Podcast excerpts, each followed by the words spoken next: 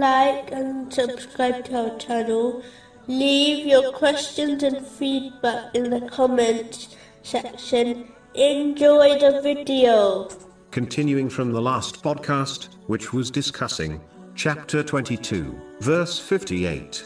And those who emigrated for the cause of Allah and then were killed or died, Allah will surely provide for them a good provision. Specifically, it was discussing a narration found in Sahih Muslim, number six seven four eight, which advises that Allah, the Exalted, allocated all things, such as provision, to all creatures, over fifty thousand years, before He created the heavens and the earth.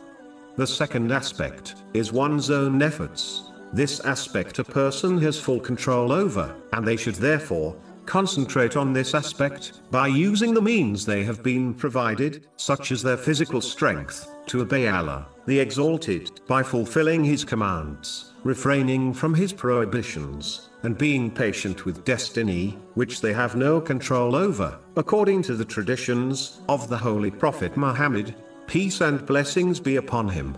This includes striving to gain lawful provision, in order to fulfill their needs and the needs of their dependents. To conclude, a Muslim should never waste time stressing over things they have no control or influence over. Instead, they should use the means they possess and act on those things which they have control over. This is what Allah, the Exalted, has commanded.